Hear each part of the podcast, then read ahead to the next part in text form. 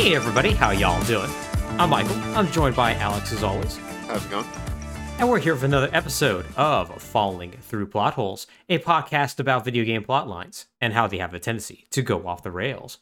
And this is part three of our mini series on Far Cry, covering the entire series, including the dumb spin offs and weird DLC that is present within the giant universe of Far Cry, the first person shooter franchise from Ubisoft, usually known for going to exotic locales where you usually shoot people and animals, sometimes both at the same time. How you feeling, Alex? I feel pretty good. Having a good day. Good, good, good, good. I am incredibly groggy right now because I had literally the worst nap alive. Ooh, yeah, that doesn't sound ideal. No, no. Uh, have you ever had a nap where like you s- lay down for like 10 minutes, but then you instantly fall asleep? Yeah. Yeah, but then you still wake up 10 minutes later, so you just wake up incredibly groggy and with absolutely zero rest. Mm, yeah. Yeah, Yeah. it's not great. Yeah, it's it's not, and that's exactly what I did. Which means I'm in the uh, perfect state of mind to basically talk about uh, American politics of the last four years. Oh boy. Yeah. so that's going to be great. So yeah, Alex, we talked a little bit about this before we got started, but this episode was supposed to be the capper to our miniseries on Far Cry. Hmm. I had the idea of starting out actually this being a two-parter, then that turned into a three-parter. Right. And now it's going to be a four parter because, as it turns out, we are now on what is arguably the most controversial Far Cry.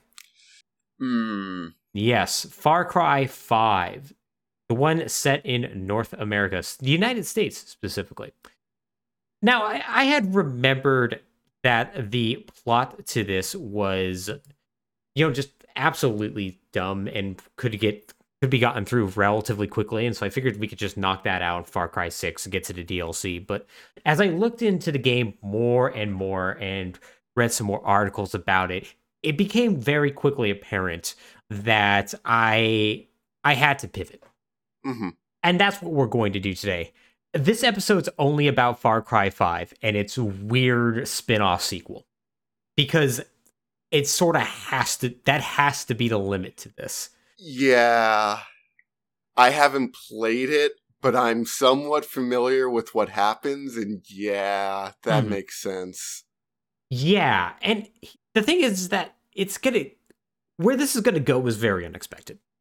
I I did not expect to have to say dish three pages worth of notes and completely rewrite them midway through a Hmm. week.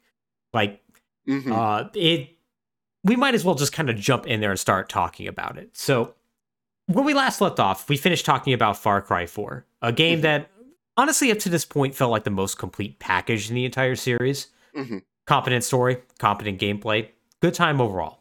Yep.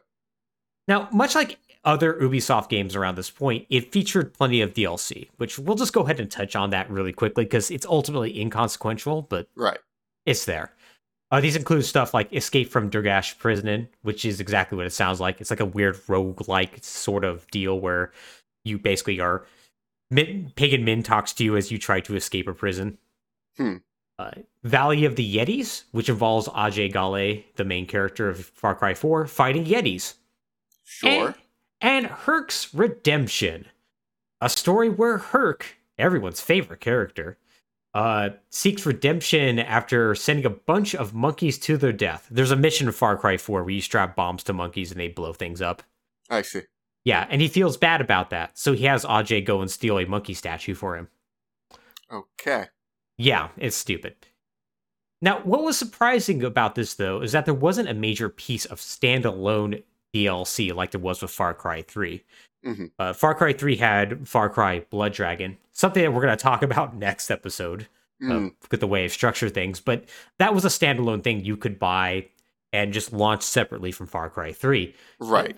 there wasn't quite something like that for Far Cry 4. And when U- Ubisoft was asked about it, they confirmed that there were no plans for such. And the reason for this, Alex, is because they decided to create an entirely new spin off. Yeah. A little. I, mean, I was gonna say Blood Dragon seemed like sort of an outlier in its own. Like expecting a piece of DLC to be just like a standalone total conversion mod is kind of it's it's sort of a unique case. I feel like It is. It is a unique case, but it's also something that every Far Cry game is going to have. hmm. Well, okay, except for Far Cry 4. With Far Cry 4's case, you instead have Far Cry Primal, this Right. weird, weird standalone thing that uh, have you heard of it at all or played it or anything? Oh yeah, absolutely. I've not played it, but I'm I'm very familiar with what it is and what it's about. Yeah, yeah. It it's a it's a game that maybe we'll talk about next time, like in more in more in detail. It's not Uh-huh. really consequential for the overall Far Cry mythos, but Right. It, it's a game that takes place ten thousand years and tells the story of Takkar, a hunter who basically is separated from his tribe and has to fight an, an evil tribe, essentially. Right. Uh, you don't use guns; you command am- animals instead, and you have a lot of melee weapons. Uh, now, the reason why I'm bringing this up is that this was supposed to be a complete standalone sort of thing, and it was as far as like its own game. It was it was sold as like a sixty dollar product. Mm. Uh, it's supposed to have no connection to Far Cry Four, except for the fact it reuses the map and game world from Far Cry Four. oh, okay. Yeah, people very quickly went, "Oh, this is the same topography and the same map layout." Oh, Oh. Hmm. Ubisoft's doing that thing where they're pushing their games out too fast and don't give them time to breathe. Exactly. Yeah, because Ubisoft wanted to keep Far Cry on a two year cycle of new releases with the Mhm. eye of making it a yearly franchise. Because that works so well for literally every franchise that's ever tried to do it. Oh, what are you talking about? Assassin's Creed has only been served by the fact that there's a new one every year. Yeah. And Yeah. Pokemon definitely isn't falling to pieces right now as they overtax Game Freak slash the Pokemon Company to all hell and back. Okay, listen. With Mhm. what th- this is aside the point, but what's happening in Pokemon is not is not a bad video game. It's art that is happening Uh, in front of our eyes. you know, Sometimes I'm with arms somewhat- coming out the eye sockets. Yeah, I'm I'm actually somewhat inclined to to agree. It's been very astonishing to watch. Yeah, I don't know if I've ever seen a game that's as broken as the most recent Pokemon games. It's the most emotionally involved Pokemon in years, if not decades. Do you like windmills that move at one frame per second? It makes you feel things. Oh, it, you better believe it. Mostly astonishment. Yeah, mostly a feeling that Game Freak maybe needs to hire mo- more programmers, but Mm, maybe. but yeah, so uh, they wanted to make this a two-year cycle of games, and the idea is that they were going to put this out in 2016, and then Far Cry 5 was going to come out in 2017. However, those hopes were dashed. Far Cry 5 simply wasn't going to come to full fruition, and it had to be pushed until 2018. A move that's going to be very, I have written here, very consequential for its plot and themes in a way that I don't think Ubisoft really expected. Right. So, Alex, I'm not going to beat around the bush too much on this. hmm Far Cry 5 is been described as arguably the most controversial game in the series. And once I describe it, I think any American will understand. Right. I was gonna say, from an American standpoint, yeah, totally. Mm-hmm. Yeah, and my understanding is you haven't played this game either. Uh, correct. I have not. Yeah, yeah, but I'm sure you're pretty familiar with all the pre-release coverage and uh Yep. Yeah. So, for anybody who's not aware, this game takes place in the United States, uh, specifically in Montana, uh, one of the northernmost states. Uh, very, very beautiful country, known for Mhm. being quite wild. And it involves a coded as right leaning Christian religious sect that believes the end times are coming and have built their own militia, taking over a county in Montana and actively fighting against the government. Now, while I do think Ubisoft is going to lean into this controversy a little bit, it does appear that a lot of this was ultimately unforeseen. And in order to explain this, I think we need to talk about how this game's plot came together and what are the inspirations for this. Because it's unlike the other Far Cry games, where they you know they do take like inspirations from like real world, real life events. Once again, like Liberian Civil War for Far Cry Two, for instance. Uh, Mhm. yeah, the um, the communist movements uh, in Asia for Far Cry Four. It's that there's definitely a lot that goes into the inspiration for the Christian sect. Eden's Gate is what they're called in Far Cry Five. But I think a lot of it is, I, I think some of it's actually become kind of forgotten just with how radicalized things have become. Hmm. I think it'll be interesting to kind of talk a little bit about that. So this game be- started to come to fruition right after Far Cry 4 released. So it's 2014, and writer Drew Holmes was hired by Ubisoft to write Far Cry 5. Now, after meeting with director Dan Hay, he was given the basic outline. They're going to bring Far Cry back to America and have the main villain be a cult leader who's predicting the end of the world. And it was going to be Drew's job to flesh everything out. Now, Drew's not going to be the only writer on this game. He estimates at one point there's going to be 12 writers in total on this. You know, not only doing the Mm. main story, but like side quests and whatnot. Right, right. But he was the one who's going to be overseeing it all, and it was his job to flesh out the members of the cult, the game, and the situation the player character was in. Now, they're going to take some different tacks with this game. The first is that the very successful model of having a central villain who's like the overwhelming presence, really the main character of the game in many ways. Mhm. Uh, they kind of got tired of that, and they wanted to have a more ensemble cast of villains to follow on. So Okay. while the main villain is Joshua Seed, the leader of this cult, the Seed family itself is going to play a very heavy prominence in this game, even more so than Pagan Min's lieutenants from Far Cry 4. Mm. Uh, on top of that, you are now going to be playing an unnamed deputy as part of the Hope County Sheriff's Police Department. Uh, you can either pick to be a man or a woman. It does not matter, as it turns Mhm. out. And you have no voiced lines at all. So it's kind of going back to almost like a Far Cry 2 situation. Right. Interesting. Yeah. Uh, not a decision I'm a fan of personally. Yeah. I'm not huge on like silent protagonist player characters. Mm-hmm. Yeah, especially in this series where one of the main highlights has been typically the interaction between the main character and the villain, Right. uh, particularly in Far Cry 4. Right. So he describes writing the game as very difficult, specifically because unlike previous Far Cry games that have had a linear story, this game has more of a choose your own adventure take. So Hmm. you get to tackle any of the three major regions in whatever order you want. Uh, and they each have their own self contained story. And once you handle that, you could just move on to whatever else you want to do. Right. Now, one thing he's very sure on, and this is pretty consistent through all the interviews with Drew Holmes, is that there was no major changes to the narrative mid development. Uh, now, this is a little hard for me to believe given what happened between its conception in 2014 and release in 2018. hmm And for those of you who are not aware, let me give you a little refresher on American history in those four years. The first and probably most consequential is the controversial and controversy is the rise of the alt right and election of Donald Trump as president of the United States in 2016. Donald Trump, of course, being a far right reactionary uh, Mhm. that helped lead to a greater reactionary movement towards reversing gains made by leftists in the during the Obama administration. Uh, gains that included greater LGBTQ rights, uh, awareness of police brutality and systemic racism, uh, migrant rights, etc. Uh, things, of course, such as you know, build the wall, pushing back on Black Lives Matter, uh, stuff that led to the protests in like Charlottesville, the violence that happened there, the people that died, the protests at the Capitol, um, and in general, a heightened sense of polarization between the left and the right.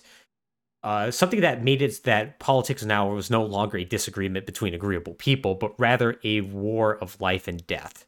The idea Mhm. that even if there was a sl- even the mildest slight, the mildest offense, uh, even the mildest suggestion that maybe things should change, that's something you didn't like, was now the greatest affront and greatest slight, one that needed to be met with violence. Donald Trump's election also was buoyed by the religious right, a powerful voting bloc that had its roots in the 70s, uh, reached an apex in the mid 2000s uh, with the election of George W. Bush, but still was a powerful bloc in 2016 and helped whitewash some of Trump's more unchristian flaws, which was, granted, everything about Donald Trump. Now, on top of all of this, this was also coinciding with the rise of militia movements all across the country. Organizations such as the Three Percenters and the Oath Keepers uh, started to gain a outsized media influence as far as like what is reporting on their actions, as well as the fact that they were very aggressively recru- recruiting uh, very disenfranchised, usually white men in, in their ranks. Uh, and these militias being very much to the far right and being very much willing to fight in the streets uh, tended to lead to a, lot of the violence that we would later see in places such as Charlottesville or the, in our nation's capital. Now, knowing this context, you can probably guess why a game that involves shooting pro Second Amendment Christian militia cultists might rankle some feathers. now, during all of this, Alex, the both the writer and the uh, director of the game, director of course being Dan Hayes, mentioned that these events had nothing to do with this. They did not influence the story at all. Uh, Dan Hayes is going to give multiple interviews that is going to contradict this, but that is what they say early on. hmm They say, they say that in fact the what actually influenced the cult in this game, as well as a general concept, was uh, more relatively recent events in American history that involved the militia movement and religious cults. Mhm. And they're going to reference a couple of events in here. Alex, have you ever heard of the Waco siege? Yes. Yes. Um, yeah, very, very consequential event. And I'm sure if, if you've heard of that, you probably have heard of the Branch Davidians. That one I'm not as familiar with. Okay, this is fun. Let me tell you about the Branch Davidians. Yeah, the Branch Davidians are a splinter group of the Seventh day Adventist Church. Uh, Seventh day Adventist Church has some slight uh, feelings towards the end times. Um, hmm as uh, stated in Revelations and whatnot. Uh, but they aren't like completely like apocalyptic group. Now, unfortunately, though, the fact that they weren't a completely apocalyptic group meant that some members of that church did not particularly feel like they were following scripture the way that they were supposed to. hmm That led to a schism that resulted in a cult branching off from them. Hence why they're called the Branch Davidians. Now, this is a group that existed in the 70s, but after a series of um, controversies in the 80s, they were ended up being leaderless. And a man by the name of David Koresh ended up taking control of them. David Koresh, incredibly interesting guy. Uh, he basically grew up in California as a hippie, uh, experimented with drugs, and then but then eventually became a born again Christian who found his way to the Seventh Day Adventist Church, and then eventually to the Branch Davidians. Mhm. Now, his main belief is that he felt like he was the Lamb of God and was going to be the person who was going to help bring about the end times and lead his flock through that onto into the other side of whatever the world was going to be after Jesus returned to the earth and wiped the slate clean. Okay. Okay. Sure. Yes. Now, his belief that is also was that this end of the world was going to happen immediately and that they had to prepare. And how they prepared is that they ended up moving to a place called Mount Carmel in uh, Texas, 13 miles outside of Waco. Uh, this was a compound that had already been uh, bought by other Branch Davidians, but after the splinter happened, David Koresh essentially bought them out and moved his entire sect in there. Okay. Now, this uh, group essentially uh, operated completely on their own. Uh, they excused modern technology. Uh, they espoused living a very simple life and also a healthy fear of the government. Now, during this time, David Koresh, who is a bad person, hmm let me get that out of the way. He's going to Yeah. be a very he's a very bad person. Decide he needed to take on many spiritual wives. Uh, he is already Okay. married, but he's like, well, of all the single women, you know, they deserve to have a husband, so I they will be my spiritual wives. And now, okay. s- spiritual wives also means literal wives, is because he's going Yeah, to yeah. have many children with them. Okay. Yep. Eventually, he's going to annul all the marriages uh, that already existed in his flock, so he could, you know, have sex with the rest of his congregation and Uh-huh. have even more children. Okay. Uh, now, on top of all of this, he also was running. Well, we'll get to that in a second. Now, it's with these women he would have many children, and it would also lead to credible accusations of other Branch of Davidians of having of child molestation, because some of those Mhm. brides were as young as ten. okay. Yeah. Yes. Now, surprisingly, Alex, this did not get the attention of the government, but rather Koresh's unlicensed gun business did. Okay. Yep. That will usually do it. Honestly, actually, I'm kind of surprised given it's Texas. I mean, this is the same. This is the same state that I, my, me and my dad once walked to a dude's house and bought well, my dad bought one AR-15, and I almost bought another, and was able to just walk on out with the Mm. promise of if the background check failed, I would have to come and return the guns. So the idea that he's actually getting busted for this was like, huh, okay, interesting. So the U.S. government wanted to co- go and bring him in, but um, uh, David Koresh was not particularly cool with that, and so he refused to accept the warrant and be brought in. Mhm. This happened. What happened was is that uh, members of the Alcohol, Tobacco, and Firearms uh, uh, division of of the government ended up getting into a shootout with him and his and his cult. Mhm. Uh, after this, the FBI was called in, as well as the, both the Texas and Alabama National Guards, and this led to a two month siege of his complex in Mount Carmel. Now, what ended up culminating was a running gun battle between the government and the Branch Davidians that, on the final day, lit, caused multiple fires to break out in the complex. Damage to the building that was caused by gunfire being exchanged uh, also caused part of it to collapse, which combined with the fire meant that many cultists were not able to leave the building safely. Mm, Uh, this resulted in the deaths of 76 people, including 17 children. mm. David Koresh himself was later found dead of a gunshot wound, thought to be from a fellow Davidian, uh, unsure if it was suicide or if it was an intentional murder Right. um, on the part of David Koresh's prophecies of the end times not coming to fruition. This caused a, an incredible amount of controversy because it was essentially considered that the government overstepped. Uh, that instead of finding a way to de escalate this situation, uh, they instead forced an issue that did not necessarily need to be forced in this way, and in turn led to a ton of people dying. hmm Now, this event, alongside the siege at Ruby Ridge in 1992, would have a profound impact on the militia movement. It is credited with helping to kickstart that movement. So, Hmm. what we see nowadays with the Oath Keepers and the Three Percenters goes all the way back to this. It also is coincides with the rise in domestic terrorism in the United States as well. Two years later, the uh, bombing of the Alfred P. Murrah building in uh, Oklahoma City occurred. Uh, I don't Hmm. know if you remember this, the Oklahoma City bombing. Yeah. Yeah. Uh, it is the worst case of domestic terrorism that's ever happened. Uh, killed 168 people, uh, portrayed by Timothy McVeigh and Terry Nichols.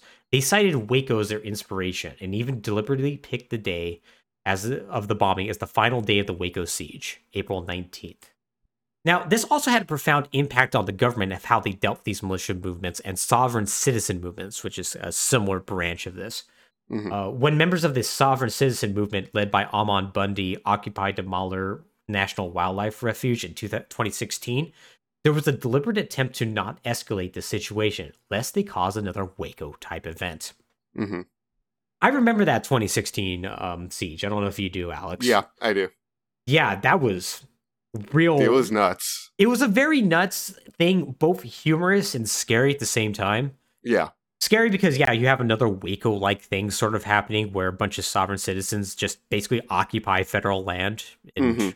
refuse to refuse to disperse. Funny because people kept sending them dildos and they had to put out the messages saying please stop sending us dildos. also very interesting just because pretty much everybody involved with that was acquitted later. right. Yeah, including Ammon Bundy himself. So this is the background for the game, right? You have all of these events that are happening. You have this far right movement that has taken control of the country, and you have the fact that where any sort of slight that happens towards the towards the right is met with violence and like violent rhetoric, and there's just so much tension in this country. Of course, this game's going to have a ton of controversy, right, Alex? I want to say yeah, but I don't remember much. You know, it's funny that you say that. so here's where things get derailed, Alex. Uh huh. So because I remember this game having a ton of controversy with this, and every article I looked up said there's a ton of controversy about this game. hmm And so I started reading more and more about this because, you know, this is something that we need to talk about. We need to really espouse upon. We really need to set the stage for the most controversial Far Cry game, the most controversial Ubisoft game. And then I realized that there was something very common with all these articles. hmm They essentially were saying how Far Cry 5 could it be controversial, Right. not how Far Cry 5 was controversial. Right. That's a very distinct difference. Yeah. Now, that's I read I think a good 10 or so articles and that I came to the rather strange conclusion that this game wasn't controversial at all. Now, to give some examples about this, I noticed that like article titles that would note how the game is either controversial or could be controversial without giving much example besides the context I already provided.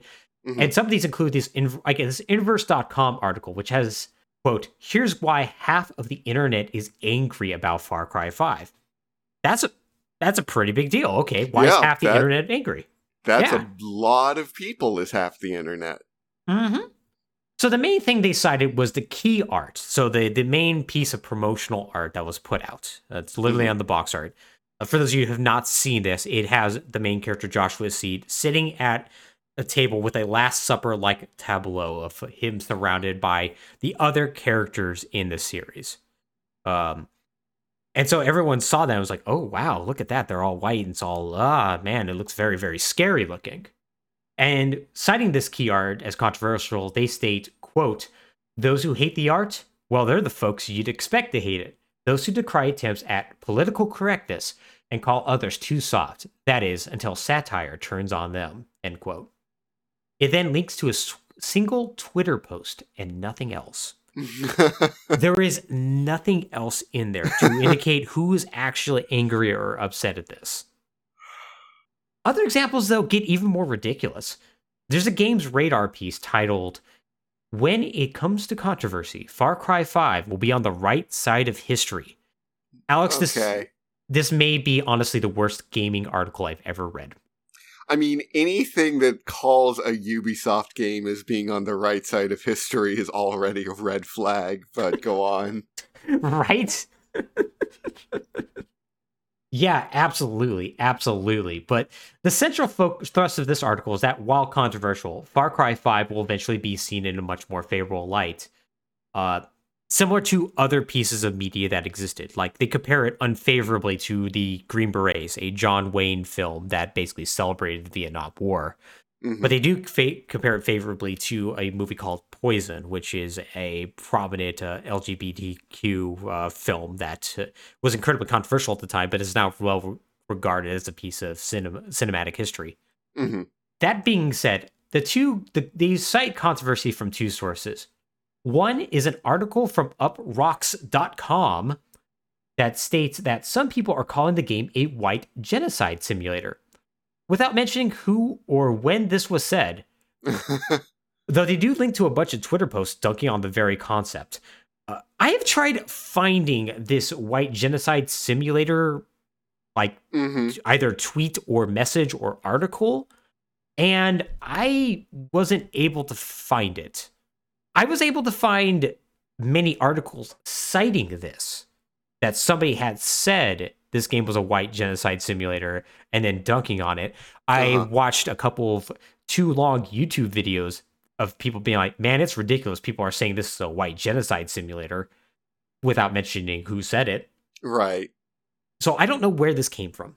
I'm sure it's out there somewhere. I believe that this exists. I just don't know if it actually came from anything that was important. hmm It also mentions a change.org petition about this game. And Alex, we got to talk about this change.org petition. Okay, let's do that. So it was cited in so many articles. And this was a change.org petition that um, was basically saying that they need to ban Far Cry 5 or pull it from store shelves. Like rework Okay. the game, do something about it. Okay. Alex, first off, if you're ti- if you're taking an internet petition, much less a change.org petition seriously in any way, uh, Mhm. don't. Uh, yeah. They are the most toothless and pointless things in existence. And second, you should really not take this petition seriously. Because first off, every other word in this is misspelled in ways that wouldn't make sense to a first grader. And every other word is also has random capitalization in it. And it contains lines such as, quote, the continued rejection of romantic partners when they found our hobby, the appropriation of our culture by so-called gamers on Twitter, no more.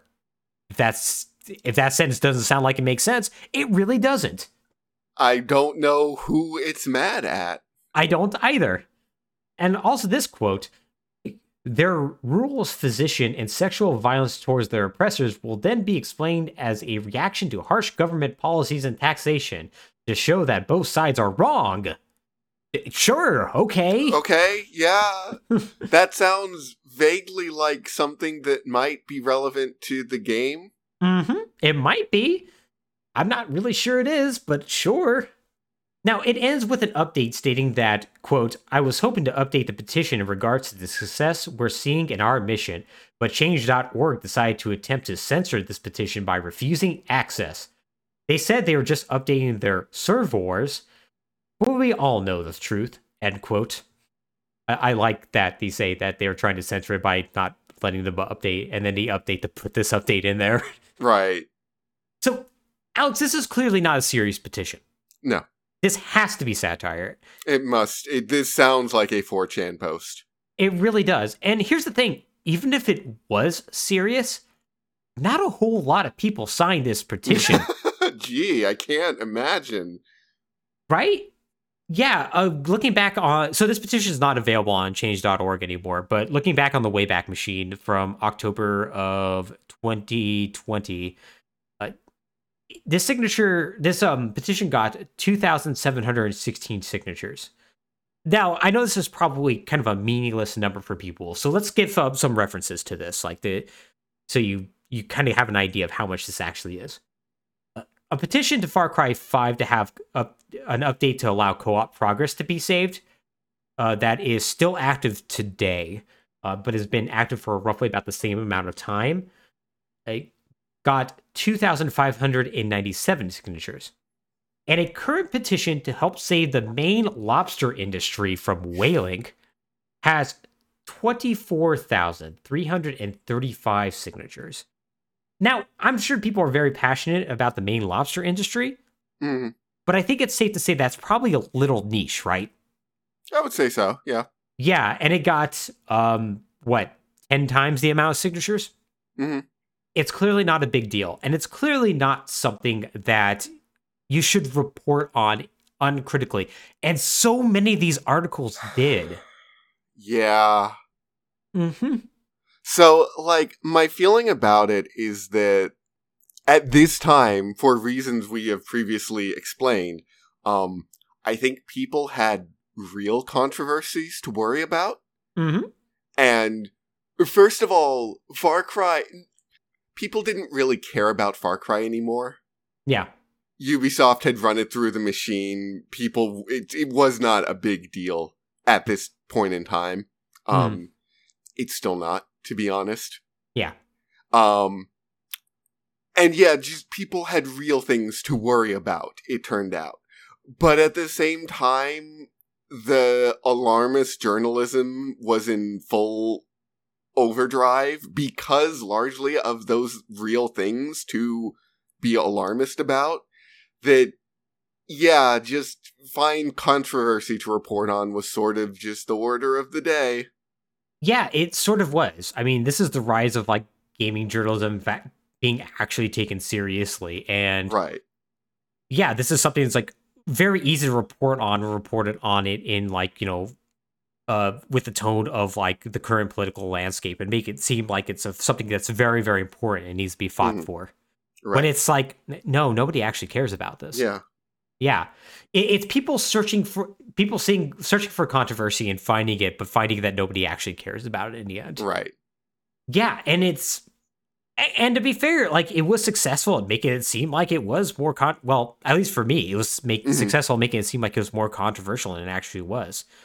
When honestly, nobody on the on the right wing cared about this. Right. There's a Breitbart article that's three paragraphs long that got buried on their website one day. Great. Great. Yeah. I Hmm. my, I remember my reaction to it to wh- when I like heard about what it was going to be being like I don't feel like Ubisoft's going to handle that delicately. No. No. And the way they're going to handle it is going to be so weird. Mm. Like, are you familiar with how this game was even like announced at E3 and whatnot? I don't think so. So I'm gonna run through how I kind of learned through this game. So I was listening to like podcasts like Giant uh the Giant Bombcast and all that. Mm. Um and prior to the pre the so this game was like leaked in like 2017 and then uh prior to it being shown off at E3 that year uh there's a event that happens it at uh, E3 the Major Games Expo that happens in North Mm. America called Judges Week where they get game journalists together to look at these games and basically vote on them for awards more or less and usually they're given like overviews of the game whatnot and at one of them somebody from Ubisoft, I don't know if it was Dan Hayes or somebody else, basically talked about this premise in very grave tones of like this reflects our current political landscape of how Mhm. we're going to really be tackling some serious issues the you know the rise of the militia movement religious uh, cults and how they fight against secularism and like all this sort of stuff. Uh-huh. and you know that's how i learned about this game and i was like wow that's really bold.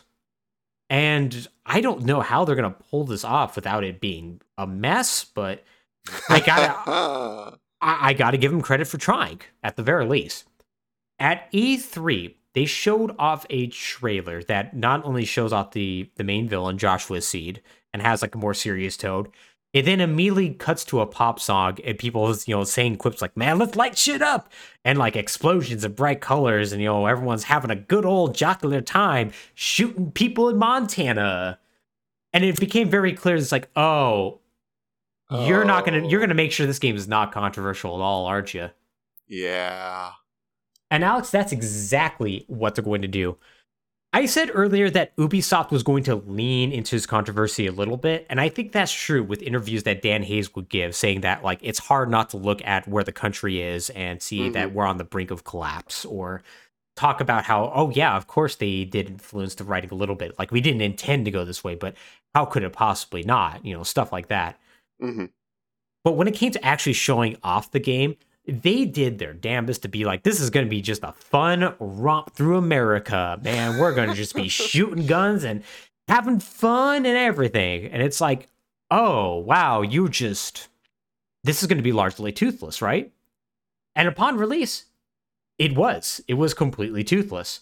hmm And what ultimately resulted in was a game that was actually controversial for a different reason Right. it did absolutely nothing with this premise. And while the game itself was well, it's relatively well received, like it's still fun to play. The Uh-huh. plot was something that left critics very cold. As The Verge notes, quote, the general consensus since the game's release is that Far Cry 5 completely screws this up. Ben Kuchera at Polygon writes that Far Cry 5 gestures towards serious issues like religious extremism or gun culture, but gets nervous and pulls its punches, stopping short of either of being either entertainingly apolitical or seriously timely. Mhm. GQ's review describes it as a video game for cowards. Good. Right? Yes.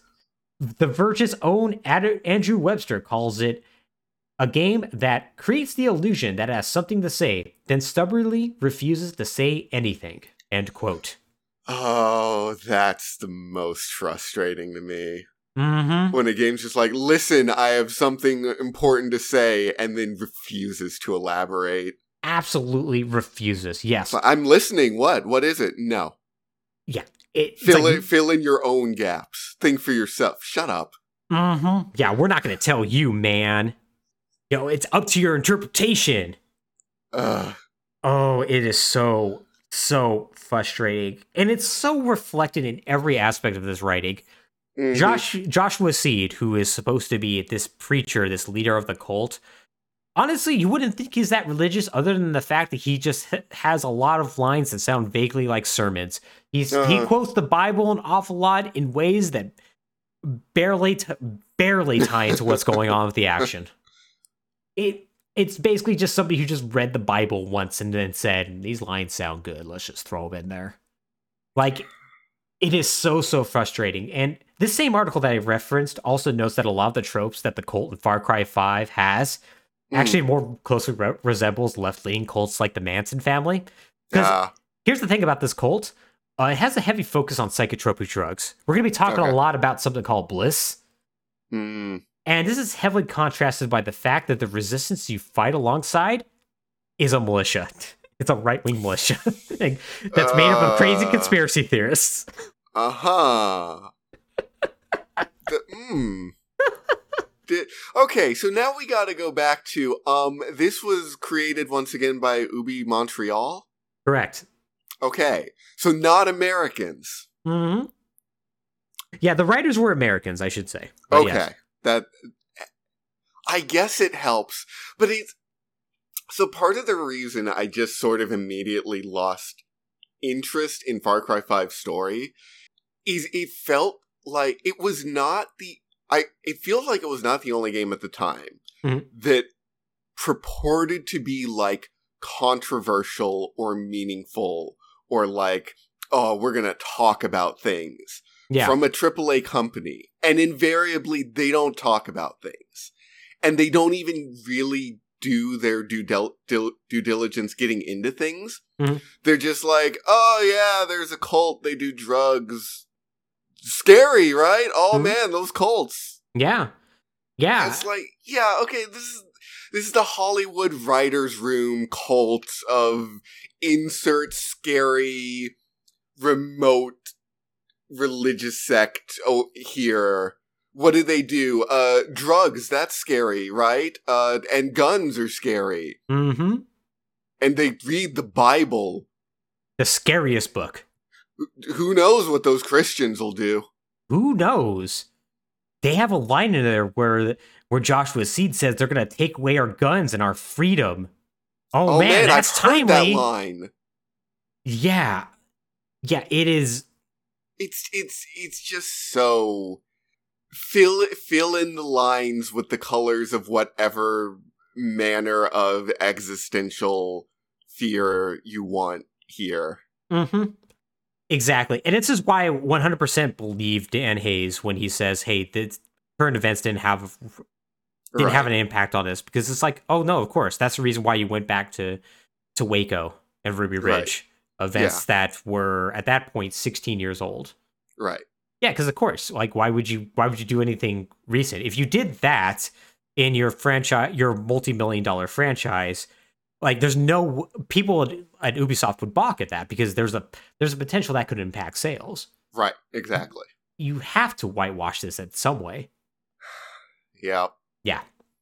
Yeah, it is it is such a wasted premise. And with all that out of the way, I guess we actually have to talk about the plot of this game that's honestly not very good. And just to let you all know, get you all a little inside baseball. Uh that's five pages worth of preamble, three pages about the plot. oh good. So this game, first off, takes place in 2018. Very important that we remember it takes place in 2018. Okay. uh, for reasons that we will get into later.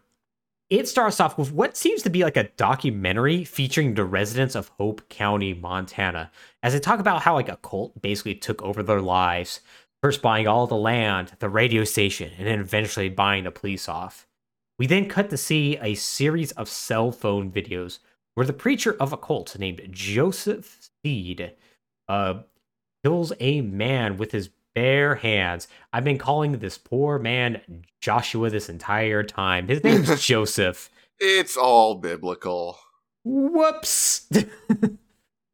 It's it's insert biblical reference name here to make cult preacher man Mhm. biblically scary. Right, exactly, exactly. Ugh. He's Those- Joseph, he's Joshua, he's Jebediah. he's- It, there's a lot of J names in this. There's a lot of J's. Yes. so he's basically talking about how there's like wolves among us, and eventually he finds one of them does is recording this secretly, and I guess live streaming it on Periscope because he immediately gets caught. So I don't know how the cell phone video gets out. Oh, I also don't know how the cell phone video gets out because it is later established that there is zero reception in Hope County for in very intentional reasons hmm. perhaps because of this event. Anyways, he murders him with his bare hands. This causes the government to go, we gotta arrest him. We then cut to a helicopter filled with U.S. Marshals Burke, Hudson, and Pratt as we take control of the deputy, who's a new member of the Hope County Sheriff's Police Department, as they fly in to arrest Joshua Seed. While they're on the way, Sheriff Whitehorse of the Hope County Sheriff's Department does his best to convince them not to mess with Joseph Seed and Eden's Gate, his cult. He says they are people you are not to fuck with. You know, it's going to be your funeral if you drop on down there. Anyways, Burke is like, nah, we're going to go down there. We got to arrest this guy. And so they land, and as they get out, they see basically people milling around like zombies, setting fire to random things as they walk into this church as Joseph Seed is giving his preaching sermon. Now, he's there preaching about how the government is there to take their guns, their freedom, their religion. We know what happens next. They will come. They will try to take from us, take our guns, take our freedom, take our faith. The marshal then interrupts the sermon and says, Hey, listen, I'm here to arrest you. Now, angry parishioners surround him, but you know, Joseph's like, hey, nah, nah, it's cool. I'm gonna go I'm gonna go calmly. Because guess what? God's not gonna let him take me. I know God won't. And so he puts his arms out to be arrested. Now, here the deputy goes handcuff him. There's a secret ending if you actually wait five minutes, you'll just walk out and just be like, well, we're just never coming back here. uh, which how this game goes probably is actually the right decision. But Mm. for the purpose of this game, you put the cuffs on, you lead them out, you put them on the helicopter, and you start flying off. Just in time for all the Colts to basically turn into zombies and just rush the helicopter, literally jumping into the rotor blades, taking it down, crashing the helicopter, leading to a situation where somehow nobody dies? Oh, sure. Okay. Yeah, helicopter crashes, the safest thing that ever happened. Yeah, this is very out of character for a video game intro. Indeed. Sure. Yeah. So Joseph is completely fine, by the way. Everyone else is injured, but he's like, yep, I'm fine. Look at me. Like the dispatcher's like desperately trying to call Sheriff um, a Whitehorse, and then like uh, Joseph like grabs the the microphone's like, oh, dispatch, you don't need to do anything. She's like, oh, yes, father. Uh, praise be to you. She's like, yep. Gets on out, addresses his militia members, and says, okay, round them all up. We got to do bad things to them. Except for you, you managed to escape, while the rest of your crew is basically dragged out screaming. Oh, I do- How? Um, well, they're alive, so they just, you know, the cult members just grab them and just rip them out No, how do you escape? oh, you just go to the left while they go to the right. Oh, okay. Yeah, the cold members decide not to be on the left side of the helicopter, and you go, well, that works for me. Mhm. I'm gonna run down this road. Um, there's gonna be a lot of situations where it's like, oh, it's that easy to leave, huh? Why don't you just leave? Mm. Uh, I think one's going to be very egregious coming up here in a moment. So you immediately run off. Um, you like eventually get in a steal a truck. You try to drive out of Hope County only to run to a roadblock that's on a bridge. You're then forced off the bridge into the water. Uh, you're basically left for dead, but you are rescued by an old survivalist named Burke, who quickly informs you that all phone lines have been cut. Cell service doesn't exist in Hope County, and all the roads blocked. Even the radio station is under control of Eden's Gate, so there's no way to get a message out for help. I'm sorry. He said all the roads are blocked. Mm-hmm. So th- this is like it's on like an island. So, uh, no, it's not. But, Uh huh. I, you know, It's like a it's like a mountain. Like it's it's difficult terrain. it's difficult terrain. It's Montana. Okay. Yeah. Yeah. Yeah. yeah. Um, Yeah. So he, go ahead. Mo- Montana has a lot of pretty traversable land. Like there's a lot of it, but if you've got any sort of motor vehicle, you can Yeah. you, you can kind of go. You, you kind of can. Um, and I guess I'll just spoil this right now. You're eventually going to make friends with somebody who has a helicopter, not a helicopter, an airplane. To the Oh. point you're going to have an airplane chase after somebody, Okay. which you Oh. think you could just take a left turn and head to Missoula Yeah. and warn people. Okay. But Uh, the roads the roads are blocked though. The roads are blocked, and yeah, yeah, you you you never try escaping after this. You're just told there's no way to get a message out. Okay. So, and my apologies. I'm, I- I'm sorry. Whose whose jurisdiction is this operation under? Is this like state level, federal level? this is a federal level thing, so that's why the U.S. Marshals are there. Okay, so they don't have any spy satellites observing the operation at all. I don't I don't know if the US Marshals use a whole lot of spy satellites, but I Okay. will I will say that for going and arresting a crazy cult member that you know has a bunch of guns, the idea of sending only 3 three officers in? Yeah, seems a little unprepared. Um, it, it does. And given this game's going to take place over weeks, you figure somebody would be like, oh man, our marshals haven't come back. yeah, we should send in like a second party, a backup recon, something. Yeah, like literally anything. National Guard, like sniper team, scope things out. Yeah, like a big old something, right? Hmm. Yeah, they never do. Fly a plane overhead. Mm-hmm. Something of the matter. Yes. Okay, Yeah, they- just nothing. They, do nothing. Yeah. The roads are closed. The roads are completely closed, which means the government can't get in to check out what's going on. Yep. Okay, that's what Therefore- that means. That's exactly what that means. This is not going to be the only weird plot hole that's going on in this. Okay. so I had to apologize. I referred to this guy as Burke. Burke is one of the uh, marshals. His name's actually Dutch. So this old man, Dutch, is pissed Mhm. at you because you basically kicked the hornet's nest by taking on Joseph. Uh, your partners have, those marshals, have been handed to different members of Joseph's family, and he immediately recruits you to the resistance, the White Tail Militia. So now instead of trying to leave, you're instead going to be fighting against Eden's Gates with the plan to liberate each area of Hope County from Joseph's family. So how about we go ahead and talk about these wacky religious leaders? Let's do that. Yeah, the game makes a big deal that these are just uh, just as important as Joseph. So Mhm. In the north, you have Jacob Seed. Lives of the few outweigh the lives of the many. And when a nation that's never known hunger or desperation descends into madness, we'll be ready. Jacob is the older brother of Joseph, a 44 year old army veteran who's in charge of security. Rebellious in his youth, he thought of himself as the protector of his brothers and sisters from his father, an abusive alcohol- alcoholic who constantly beat all of them. Okay. He served in Afghanistan and Iraq before being discharged with severe PTSD. Alex, how do you think he got this PST- PTSD? You want to give a guess? Uh, Iraq it was. Oh, Iraq or Afghanistan, really? Okay. Some. Um. Uh, I'm gonna guess like IED wiped out his squad. Oh, you're thinking realism. What if I told you it was cannibalism?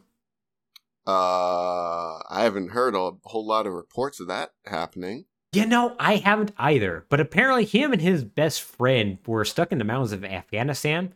They ran out Oh. of rations, and he had to kill his friend or to eat his corpse and survive. Okay, why were they in the mountains of Afghanistan? I guess on patrol or something. I don't know. Eh, They're not really supposed to go there. Ah, you know, just That's like super off limits tribal territory.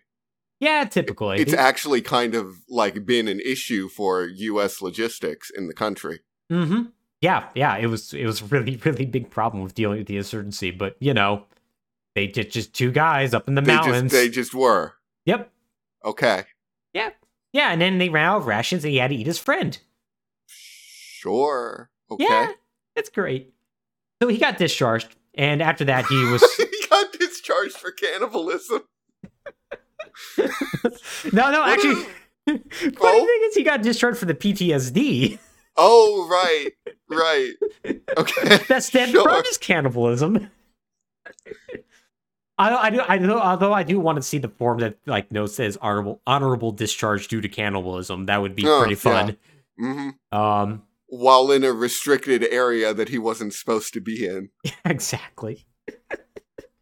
Yeah, every one of these characters is going to have a really, really dumb backstory like this. Everyone is horrifically traumatized in just the most cartoon character like ways. Great. Good. So he lived in a homeless shelter for a while down in Georgia, uh, I believe Georgia, uh, until Joseph came for him and recruited him into his cult. Now, his big thing is that he likes pitting people against themselves in fights to the death and training wolves with drugs. Uh, okay. Yeah. So, Faith Seed is the adopted sister of Joseph. Welcome to the bliss. Don't you understand what we're trying to build? Or do you just not care? I watch you run this way and that, inflicting violence on those who wish no harm upon you. Born Rachel Jessup, she was part of an affluent family in Hope County, who, after severe abuse due to her overly kind and trusting nature, uh, caused her to turn to drugs and alcohol. She then avo- joined a hippie commune for a while before deciding to get right with God, something that brought her back to Hope County, where she met Joseph. who helped her overcome her addiction and renaming her Faith. Now, apparently, he did this by giving her a scopolamine patch, uh, a drug that helps with motion sickness and excess secretions, uh, so it would not help with their addiction. Uh-huh. Uh, they literally picked it because um, early truth serums uh, supposedly has uh, scopolamine in them. Uh, so that's the reason why they used that as a reference, in case you were Oh. wondering. Okay. W- was the lore that he gave her a truth serum? I guess so. It's just mentioned that she got scopolamine, a drug that should not help with addiction at all, but somehow did in this case. It also, I would assume, not make you go crazy. You know, I assume not, but I, I I think just more the severe abuse and all the drugs Right. and stuff, and the fact that she's her the whole thing is that she is set up to intentionally be very impressionable uh, and kind of susceptible to cults. Like oddly enough, a lot of her like backstory actually tracks well with um Okay. with uh stories of people who get into cults or Right. get out of cults and then end up falling into another type of cult, whether it's like Mhm. an MLM or something like that. Right. So this actually this actually tracks a little bit. Uh either way, she's apparently the fourth person to be named Faith by Joseph Seed, with the rest disappearing under suspicious circumstances. Okay. Fair Uh, enough. She is heavily devoted to Joseph, and for one reason or another, always wears a tattered wedding dress. Oh, okay. Yeah, right. Yeah, because she's pure or something. I don't know. Uh, I don't know. I don't. I'm. I'm not. I'm gonna not like question the the poetic significance of wedding dresses in video games. That's a rabbit hole too far. Isn't it? Yeah. Yeah, if we do that, we have to talk about the third birthday, and I, I'm not ready Oh, for that. God, No. No. Please. One one day, perhaps. So her job is to make the drug Bliss, which is basically LSD. They use that drug to to influence the cult and like control their members. Mhm. In the south is John Seed, the younger brother and a lawyer. What if I told you you could be free from sin? What if I told you that everything you ever dreamed could come true? What if I told you that everything could be overcome if you embraced an idea? After the Seed family fell apart, John was adopted by a family called the Duncans, who were a rich and crazy family who considered him impure for reasons and tortured him relentlessly. This is presumably why he became a high powered lawyer and became incredibly rich. Okay.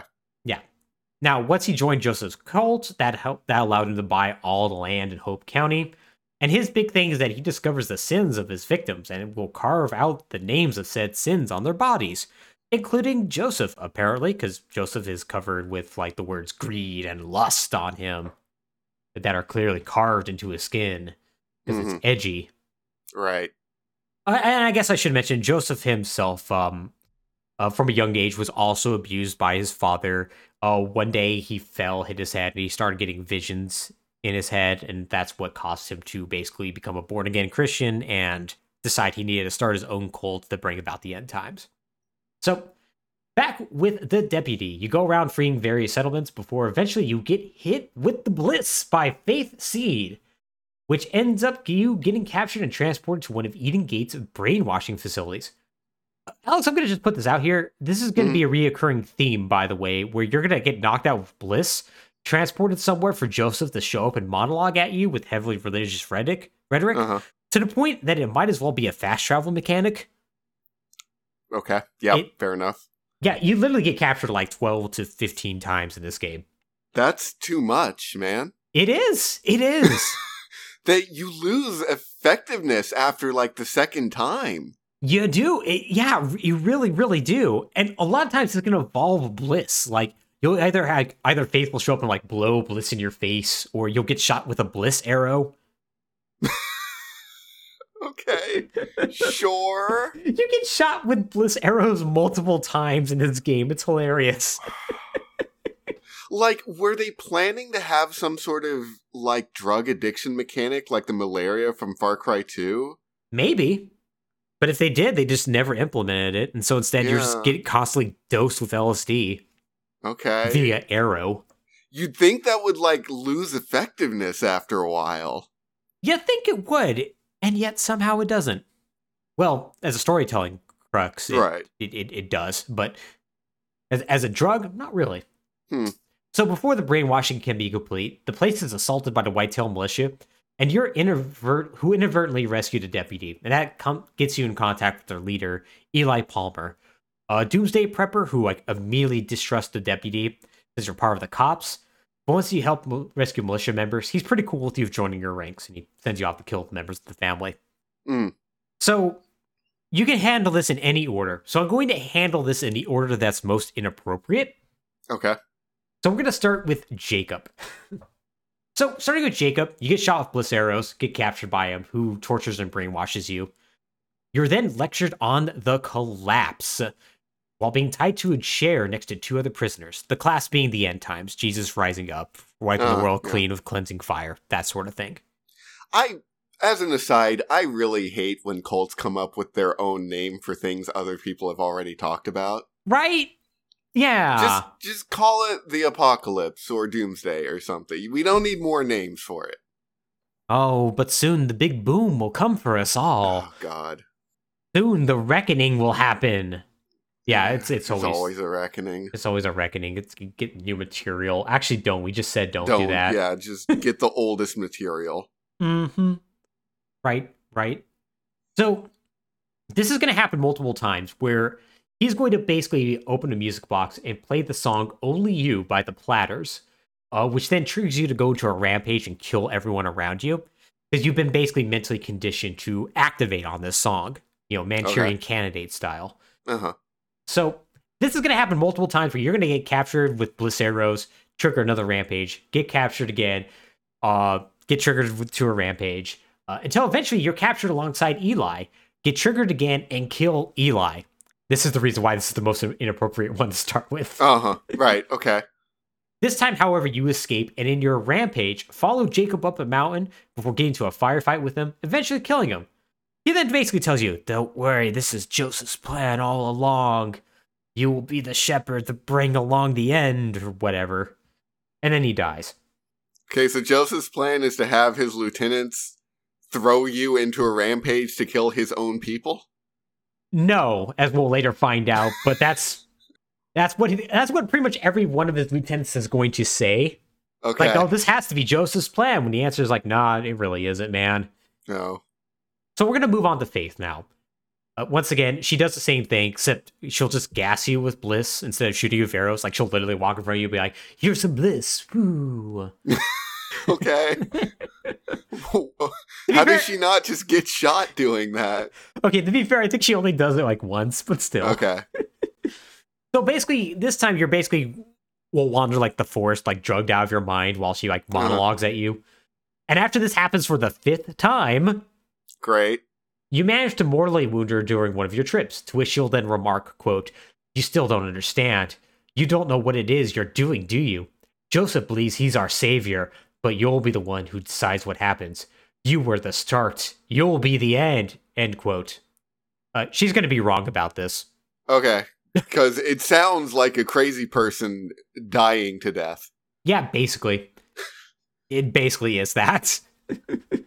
Finally, Like, what it, where where is any of this coming from? I don't know. They just go like, man, you're good at handling drugs, I guess, and you're murdering all of us. You must be the shepherd of God. You must be. No doubt about that. Yeah, it's all stupid. Finally, you move on to John. You are, of course, captured by John and forced to undergo a baptism that John Sure. plans on using as a means to drown you. After messing you, with you for a little bit, though, Joseph stops you and tells him he needs the deputy and says they are not beyond salvation. So you escape and eventually disrupt his operations enough that you have to chase John down in a fun plane chase. A plane you presumably could use to leave Hope County and kill him. So the deaths of his family absolutely devastate Joseph, who immediately radios up the deputy and challenges him to a duel at his compound. Going there, he meets with Joseph outside the church, where we find out he was hip he has hypnotized all your friends with the bliss. I haven't even mentioned this, but you get basically like 12 companions throughout this game that you can recruit as guns for hire. Uh, people that include like, you know, like the local pastor and whatnot, other resistance members. Hurk's here. He Hurk is Mhm. hand, ha- hanging out here. I guess I should mention Hurk. He is from Hope County, and he's actually going to be the sole connective tissue between this game and Far Cry 6 because he also has a dog uh, that can be a companion. that also is a companion in Far Cry 6. Um, Sure. yeah, uh, you also um, can get a, a bear as well, which is actually fun. That's Yeah. I, I approve of that. Anyways, he he um he hypnotizes all of them with the bliss, including the bear, and you have to fight him. Um, love, love the idea of drugging a bear. Yeah. Okay. So like, so this shit is just LSD, right? Like, yeah, it's 100% LSD. Yes. like I don't know if the story writers for this game have ever taken LSD. I have not. Hmm. But my understanding it i- is that it is a mind altering agent, but not a hypnosis tool. It isn't, but um, are you familiar with MK Ultra? Yes. Yeah, yeah, the CIA experiments among, among other things uh, to see Hmm. if uh, they could use mind control drugs and whatnot. LSD Yeah. was a part of that. Okay. So I think it's a direct reference to all that. right. Wasn't the answer no? They can't. Oh yeah, the, the, the answer was absolutely not, and they destroyed countless amount of lives in the process. Yeah. Yeah. Okay. Good. Mm-hmm. But yeah, just hypnotize the bear with LSD. I guess. Sure. yeah,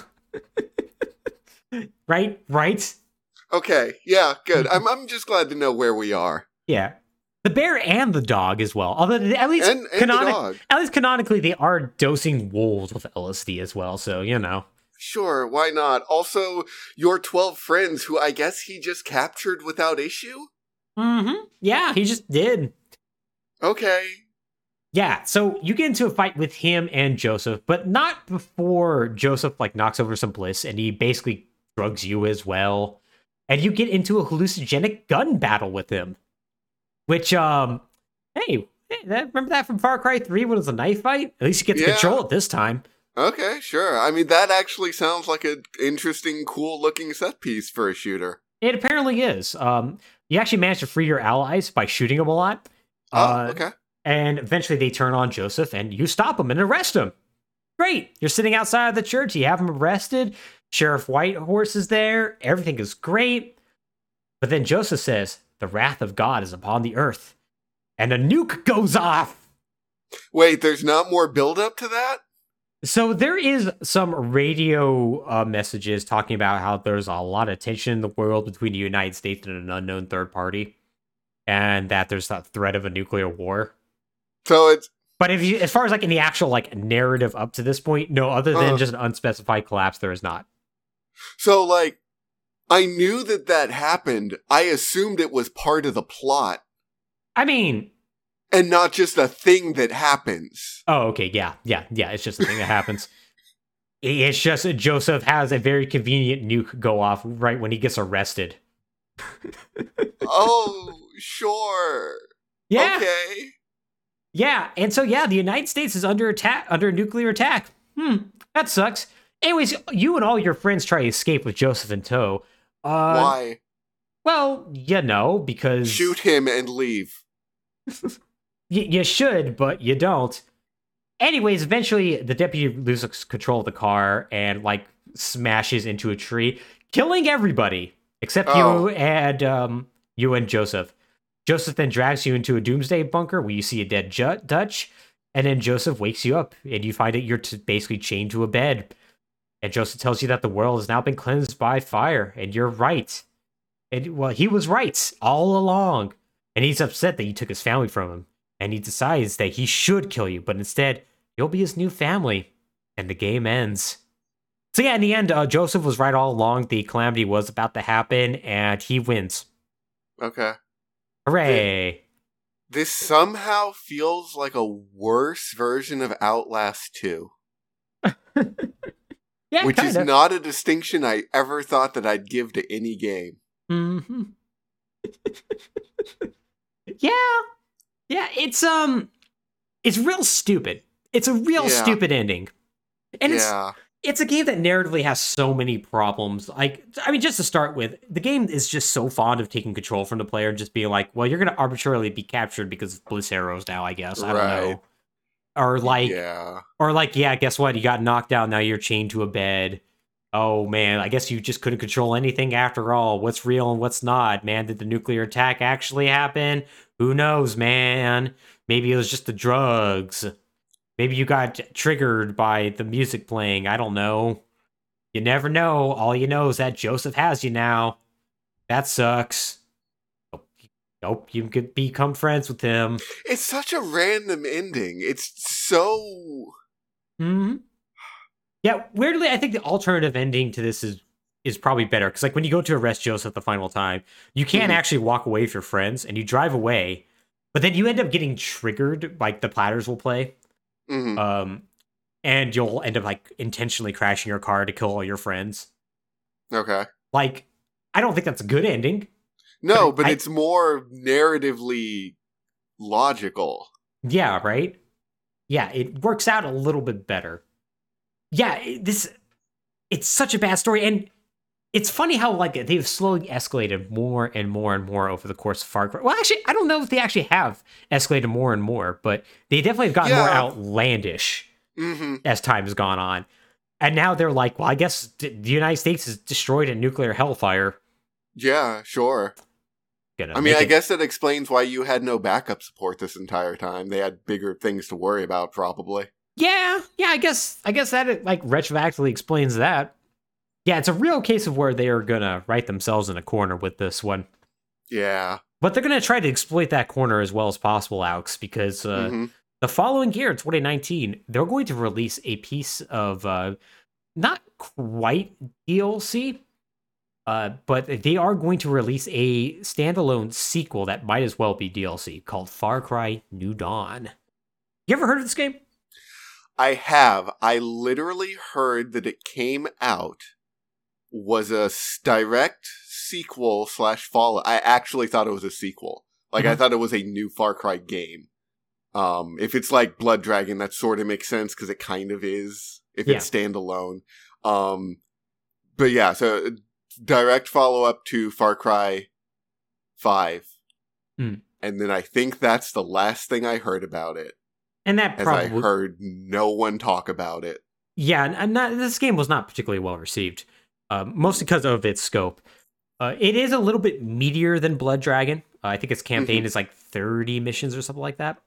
Mm. So it's it's not a short game, or at least it's not overly short. Right.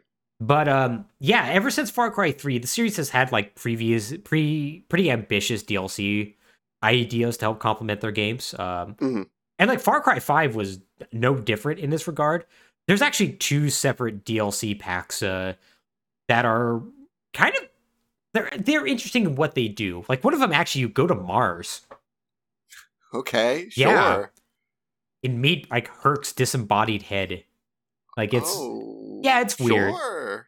yeah, and like there's there's another that's zombie related. Like they they actually Oh, yeah. yeah they they try to do some interesting things with that, but for this they decided well what if we just kind of like reused the map and just did a whole new game, kind of almost like a Far Cry Primal sort of thing. Uh-huh. And this is once again their whole deal of like okay let's make sure this is a yearly sort of thing. Right. Um, which uh, spoiler alert, Far Cry Six is going to come out in 2021, so they're not going to succeed in this. Yeah. So, this game is a direct sequel to Far Cry 5, set 17 years in the future, taking place in Hope County. In it, you play as the unnamed silent protagonist known as the Captain as you try to fight the Highwaymen, a countrywide gang of marauders who are trying to displace the scavengers who are on that land. Um, the Highwaymen make zero sets. They're basically the bandits from Mad Max, Mm. of except somehow both centralized and, well, they're like a decentralized government, more or less. Uh-huh. Yeah, that uh, ba- like have like a Texas chapter and like a Louisiana chapter and and a Montana chapter. Uh, so yeah, it's it's all it's it's an interesting little take on it, and really the big thing here is more or less like how is Joseph Seed going to basically repent for everything that happened? Is more or less how this game goes. Uh-huh. yeah, because I- is he? well, well, we'll see. Okay. So, we're not going to jump too deeply into the story of this game, but we'll give like kind of like the just short close notes of it. Okay.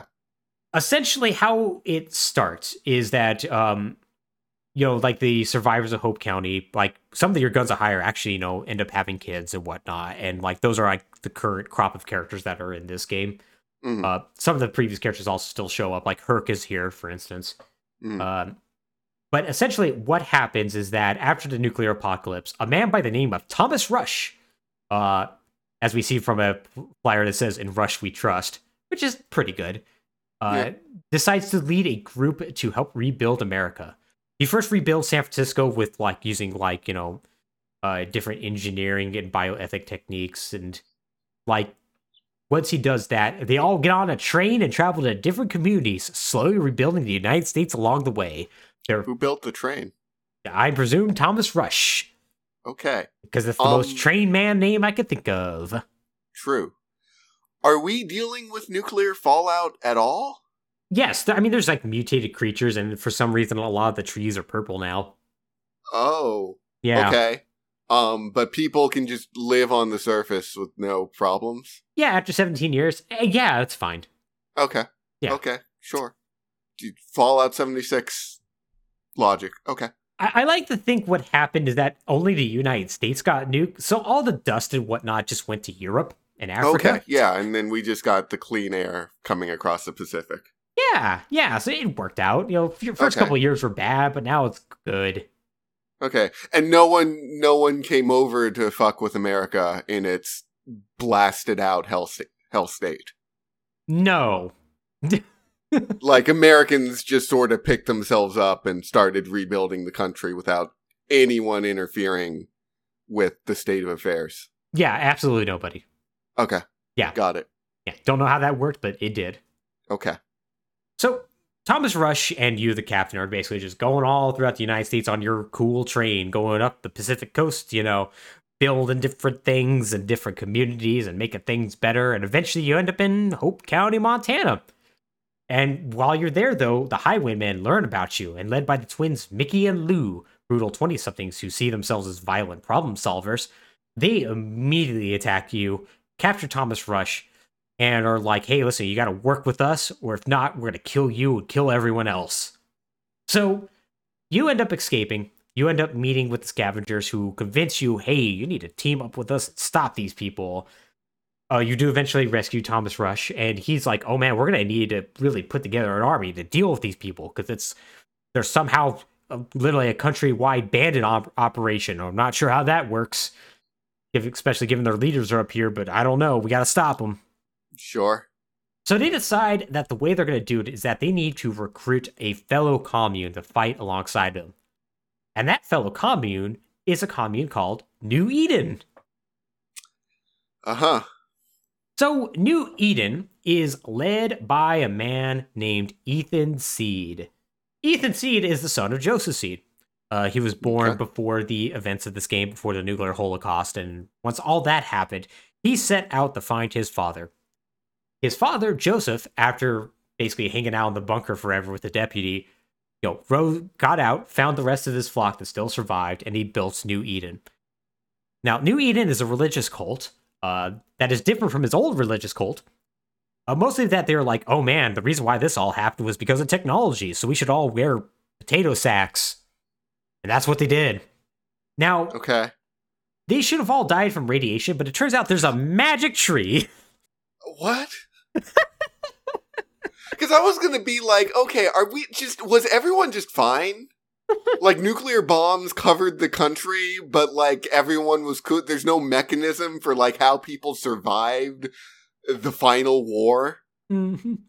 Okay, magic tree, go on. Yeah, there's the magic tree, and eating that fruit empowers him and his followers and allows him to survive the radiation and horrific conditions and mutated bison. Is the tree also LSD?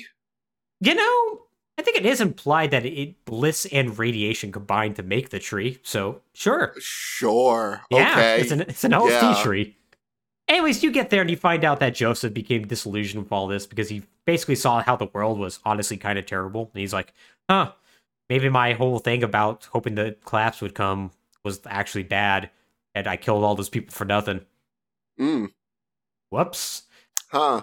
So Mm. he left to go live in exile, and he left Ethan in charge. Uh, all the while, he now where Joseph went is basically where the tree is. so Ethan can't get to the tree and get the fruits, and Ethan's like one of the few people who has actually never eaten a fruit from the tree because apparently you need to be quote pure. in order to receive it. Wait, what? Yeah. Um, this is going to be more true than it has any right to be. I'll just foreshadow. Okay, so wait. So Joseph went to where the tree is, hmm which means Ethan can't go there? Yeah. Because his dad's basically like, no, you can't have the- fruits from the tree Why? because you're not pure. He's his son. He Yeah. left him in charge of his religious cult. Well, maybe he abandoned him for a reason. I don't know. Oh, God. Okay, sure. yeah, I, I know. It's it's it doesn't make a whole lot of sense. But um, yeah. So like, he um, Doesn't Ethan have an army now? he does. Can he just be like, "Go away, old man. Give me my fruit"? Oh, good news. He's going to eventually do that. Okay. Yeah, but I don't know why he didn't immediately do that. As soon as his dad said, "No, you can't have the fruit Mhm. that is important to not die from radiation poisoning." But okay, sure. Yeah, yeah. It is implied that most of the radiation is gone by this point, but yeah, Oh, so he just wants to eat the bliss fruit? yeah. He just wants to eat the bliss fruit. Okay. Yeah. So you eventually go and meet with Joseph, who tells you more or less everything that we said. That how like his son Ethan covets power and acclaim, and so he wants the sacred fruit. He's just not pure, and he can't have it. So. Um, he also is like basically being driven by the voices in his head to be like, "Oh, you're actually going to be the shepherd that's going to save us all." So, uh, listen, man, I'm going to help you out. Yeah, I'm going to definitely pledge New Eden to your cause, so we can fight basically a two front war against the uh, the Highwaymen. Um, also, here, have a piece of this fruit. Oh, you got superpowers now. Congratulations. Uh, sure. Okay. That's th- sure. There's radiation and LSD in the fruit. Why wouldn't it give you superpowers? That's fine. Is it possible to have like a long-standing chronic aneurysm that gives you like delusional symptoms? Um, I mean, there has been definitely people who have had like um chronic brain injury, like traumatic brain injuries, who will see like visions and whatnot. Mm. Yeah, so that's that's not unknown. Okay. Yeah. Interesting. Yeah, there's a there's a lot of actually uh, there was a cult that David uh, that um that Dr. Kellogg was uh the guy who made the the, Hmm. the cereal company. Cornflakes. Yeah, Yeah. he was actually part of a cult that was founded by a lady who who hit her head when she was young and had visions. So Ah. yeah, yeah, yeah, big thing back in the 19th and early 20th century. Not so much Gotcha. now. But yeah, so um, yeah, so like uh, he also allows you to team up with this guy. He's basically his right hand man, whose name is the Judge, who wears a mask and just speaks in tones. Uh, that's the Uh-huh. deputy. It's the deputy. Yeah, I know. Yeah, I know. It's the deputy. Okay. Who else would it be? Uh, you know, just figure I make that clear. Okay. So, um, y'all end up like fighting against the Highwaymen. Eventually, um, uh, Thomas Rush gets uh kidnapped again. Uh, you end up going willingly, allow yourself to be cuffed willingly and captured by Mickey and Lou, uh, who then go, "Man, you're an idiot!" shoots uh shoots Rush in the head with a Hmm. shotgun. Uh, are about to kill you until you escape. Uh, and that's when you eventually get back to New New Eden and find out that, oh no, it's been completely overrun by by the highwaymen because it turns out Ethan has betrayed you and has basically sold out the cult to uh to the highwaymen. hmm Okay. Yeah, so you do eventually end up killing um you end up killing uh Lou. Uh you end up confronting Mickey and you're basically given the choice to like, you know, kill her or let her go. Um but that eventually leads you to confronting Ethan at the tree. Now, he decides that whatever, man, I'm going to eat a fruit from this tree. And it turns out Joseph was totally right about him not being pure because it turns him into a monster. So then you have to like basically fight and kill him. You set him on fire. You set the tree on fire. He fuses with the tree and dies. It's awful. Actually, Joseph. Okay. Yeah. Um, Joseph then destroys the last remnant of the trees and like acknowledges that, oh man, I guess I wasn't supposed to be the person to bring about the collapse and wasn't like basically the Messiah that God was hoping for. He wasn't. He didn't. He didn't do anything. He did not. Not at all. He hasn't done anything. But you know, No one in this story did anything. not really. He sort of did very silently, but that's about it. And so he's like, Captain, you're the true shepherd. Also, by the way, I realize I'm a cancer on society and I can't live with the monstrous crimes I've committed, which includes helping to kill my own son. So he falls to his knees, screaming to be released and asking him to shoot him, asking the captain to shoot him. Like he grabs the gun, puts it in his chest, like, shoot me! Uh-huh. And he can choose whether to do so or not. Regardless, though, Joseph is, disappears. Like he either dies and is forgotten or he leaves to parts unknown. And that's Far Cry The New Dawn. How you feeling, Alex? Confused. Yeah. Yeah, right? I don't.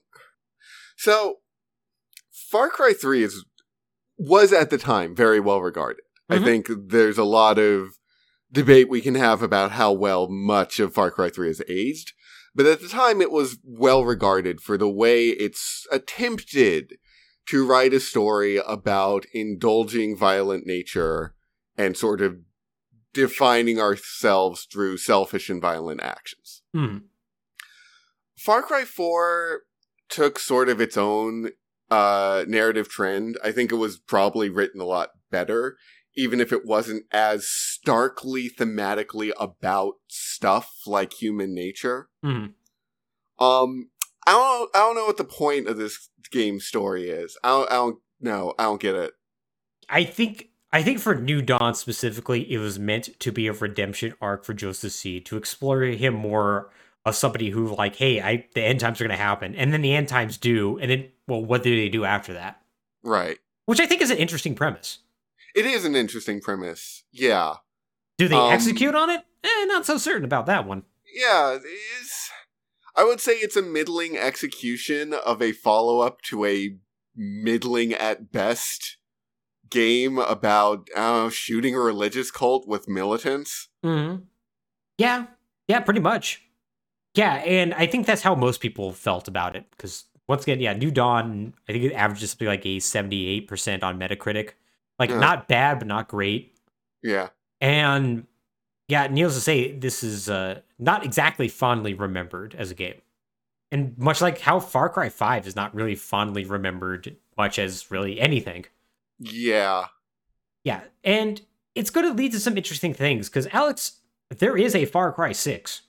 hmm And I'm going to spoil things by saying that the world's going to be fine in a game that takes place in 2021. Remember how I said this game takes place in 2018? Oh yeah, that did happen. Yeah, and I said pay attention to that. This is the reason. Uh huh.